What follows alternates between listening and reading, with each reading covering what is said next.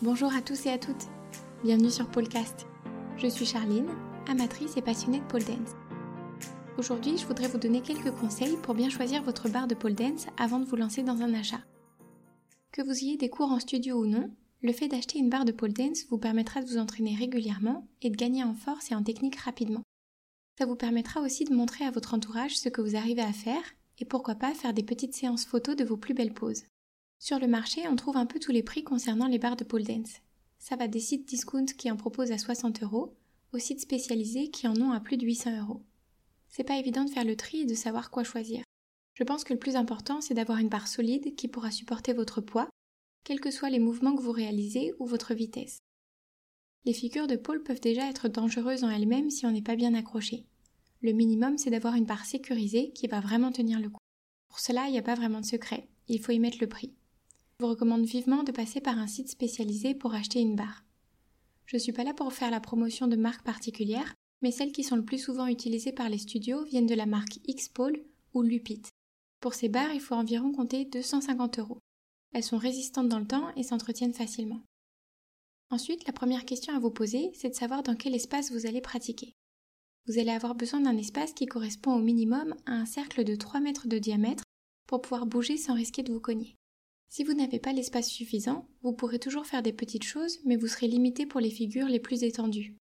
Par exemple, dans le layout, on est dans une position allongée. On a la poule entre les jambes et les bras tendus. Ça n'est pas possible de faire cette figure complètement et en sécurité si on n'a pas l'espace suffisant. Vous devez également vous demander si vous aurez une pièce qui sera dédiée à la pôle ou non, et si vous pratiquerez toujours au même endroit ou pas.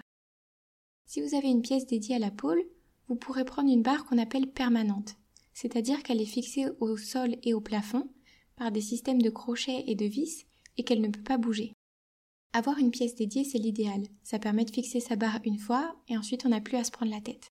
Maintenant, c'est une option que peu de personnes peuvent se permettre. Si vous n'avez pas une pièce dédiée, vous aurez besoin d'une barre qu'on peut installer et retirer facilement. Personnellement, je pratique au milieu de mon salon. Et pour ça, je dois tous les jours déplacer mon canapé, un meuble, fixer et retirer ma barre. Si comme moi vous avez besoin d'une barre amovible, vous avez deux options. La première option, c'est de prendre une barre démontable. Elles sont aussi résistantes que les barres permanentes. On les installe un peu comme une barre de traction, c'est-à-dire qu'on les fait tourner dans un sens pour que la hauteur augmente. Ça crée une pression sur le sol et sur le plafond qui permet de la stabiliser.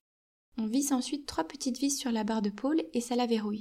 Il y a une petite partie ronde avec un joint en silicone qui se pose sur le plafond et une autre sur le sol pour ne pas faire de traces. On peut ensuite retirer la barre en utilisant le même mécanisme. On dévisse les trois petites vis et puis on tourne la barre dans l'autre sens. La hauteur diminue et on peut la retirer. Vous n'avez pas besoin de visser ou fixer quoi que ce soit dans votre sol ou dans votre plafond. Quand on retire la barre, c'est comme neuf. C'est idéal si vous êtes en location. C'est le type de barre que j'utilise et je pense mettre moins de 5 minutes à l'installer et à la retirer. Si vous voulez voir comment se passe l'installation de ce type de barre, je vous invite à regarder la vidéo indiquée dans la description de cet épisode. Il est fortement déconseillé de placer quelque chose entre votre barre et le sol ou le plafond. Ceci empêcherait à la pôle de se fixer solidement et d'assurer votre sécurité. Il est également important de bien lire la notice d'utilisation de votre barre avant de la monter et de vous assurer qu'elle est bien droite. Si vous ne respectez pas ces consignes simples ou que vous placez votre barre de travers, vous risquez non seulement de tomber avec votre barre pendant que vous êtes en train de faire une figure, mais également de vous la prendre sur la tête. Vu le poids que ça fait et la hauteur qu'on peut atteindre, je pense qu'il vaut mieux éviter de prendre des risques inutiles. La seconde option qui existe si on a besoin d'une barre qui peut s'installer et se retirer, c'est d'utiliser ce qu'on appelle un podium. Il s'agit d'une plateforme ronde avec une barre de pôle placée au centre. Ici, la pôle ne touche pas le plafond. Ce type de barre peut donc être utilisé en extérieur. De la même façon qu'une barre démontable, la barre peut se retirer du podium pour la ranger et la plateforme peut se démonter facilement. Encore une fois, je vous invite à aller voir la vidéo en description pour avoir un visuel. Généralement, les podiums sont un peu plus chers que les barres permanentes ou démontables.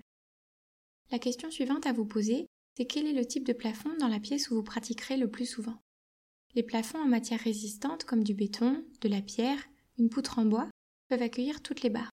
Maintenant, si vous avez un faux plafond, c'est-à-dire un plafond en placo différent de la structure porteuse de votre logement, vous n'allez pas pouvoir mettre une barre permanente ni démontable dessus, car l'installation ne serait pas assez solide.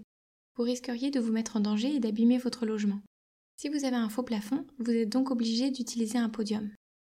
Il est également très important de bien mesurer votre hauteur de plafond afin de choisir une pôle de la bonne taille. La majorité des pôles sont adaptés pour les logements classiques. Si vous avez une hauteur de plafond plus importante, vous pouvez augmenter la longueur de votre pôle avec des extensions. Je vais essayer de vous donner quelques exemples pour vous aider à comprendre. Une barre standard a une hauteur qui peut varier entre 2,20 m et 2,80 m. Si votre plafond fait 2,50 m, vous avez simplement à acheter une barre classique et la régler à la bonne taille. Si votre plafond fait 3 mètres de haut, il vous faut acheter une barre classique qui va jusqu'à 2,80 m plus une extension d'au moins 20 cm. A contrario, si votre plafond est plus bas que 2,20 m, il vous faut acheter un podium et scier la barre à la hauteur adaptée. La marque Xpole a fait une vidéo explicative indiquant comment scier correctement et facilement votre barre si votre plafond est bas. Le lien de cette vidéo est également dans la description. Maintenant que vous savez quel type de barre il vous faut, il faut encore choisir le bon modèle. On va voir ensemble les différents critères qui existent. Le premier critère à choisir, c'est le diamètre de la barre. La norme, c'est 45 mm. C'est ce qui est utilisé en compétition et dans la majorité des cours de pôle. Je vous recommande d'utiliser cette taille car une fois qu'on est habitué à un diamètre, c'est difficile d'en changer. Les barres plus fines permettent de s'accrocher plus facilement avec les mains. Ça peut être intéressant si vous avez du mal à bien vous tenir ou si vous avez des mains plus petites que la moyenne. Néanmoins, comme la barre est plus petite, il est plus difficile de s'accrocher avec le reste du corps. Lorsqu'on est en site, c'est-à-dire lorsqu'on est assis sur la barre et qu'on maintient la barre entre nos jambes, c'est le contact entre votre peau et la barre qui vous permet de tenir. Si la barre est plus fine, il y a moins de surface de contact. Ça peut donc être plus complexe et plus douloureux que de maintenir la figure avec une barre de 45 mm de diamètre. Avec une barre plus large, c'est l'inverse. Il sera plus facile de vous tenir avec les membres inférieurs, mais plus dur de vous agripper avec les mains car vous ne pourrez pas faire le tour de la barre avec vos doigts. C'est pour cela que beaucoup de personnes utilisent des barres de 45 mm de diamètre. C'est une taille intermédiaire qui permet de bien tenir avec l'ensemble du corps. Et puis on ne sait jamais, vous êtes sûrement débutant ou débutante, mais rien ne dit que vous n'aurez pas un jour le niveau de faire de la compétition. Ce serait dommage de vous fermer cette porte parce que vous n'avez pas l'habitude des barres de taille standard. Le second critère à choisir, c'est si la barre peut tourner ou non. En pôle, il y a deux modes. Le premier mode, c'est ce qu'on appelle le statique, c'est-à-dire que la barre est fixe, elle ne bouge pas. Quand on réalise des figures, si on veut tourner, c'est à nous de donner un élan. Le second mode, c'est ce qu'on appelle le spinning. C'est un mode où la barre peut tourner sur elle-même. Alors attention, elle ne tourne pas toute seule. Mais si on se tient et qu'on décrit un mouvement circulaire, elle va tourner avec nous. C'est ce qui va nous permettre de faire plusieurs cercles. Le mode spinning est un peu plus difficile, car comme on tourne, la force centrifuge s'applique sur nous. Je ne vais pas rentrer dans les détails scientifiques, mais grosso modo, ça veut dire qu'on doit se tenir plus fort si on veut se maintenir sur la barre. Il y a des barres qui ont seulement le mode statique, d'autres seulement le mode spinning, et d'autres qui ont les deux modes. Ce que je vous recommande, c'est de prendre une barre qui peut avoir les deux modes. Ça vous permettra de travailler toutes les figures dans les deux modes et d'avoir des possibilités de chorégraphie bien plus importantes. Souvent, le passage d'un mode à l'autre est très facile. Sur la mienne, il suffit de desserrer deux petites vis qui sont au bas de la pôle par exemple. Sur d'autres, il suffit de faire tourner une petite partie de la base. Le troisième critère à définir, c'est le revêtement de la barre. Il en existe plusieurs. Je vais vous les présenter par ordre croissant de grippe, c'est-à-dire de la barre qui accroche le moins à celle qui accroche le plus. Vous pouvez d'abord trouver des barres en acier inoxydable. C'est l'une des matières les moins chères, mais un peu moins adhérentes que les autres. Ensuite, vous pouvez trouver les barres en chrome. Ce sont des barres très répandues avec une couleur un peu argent. Elles ne sont pas trop chères et on a une bonne adhésion. Il existe également des barres en acier avec un revêtement en poudre. Elles sont un peu plus grippantes et un peu plus faciles à nettoyer que celles en chrome. Vous pouvez ensuite trouver des barres en titane alternatif or ou celles en laiton. Ces barres ont une couleur or ou laiton et ont un très beau niveau d'adhésion, mais elles sont un peu plus coûteuses. Enfin, on trouve les barres en silicone. Ce sont des barres avec la meilleure accroche. Elles peuvent même être utilisées en portant des vêtements. Attention par contre, elles sont tellement grippantes que vous pouvez peut-être même vous trouver en difficulté pour réaliser certaines figures où l'on a besoin de glisser pour changer de position.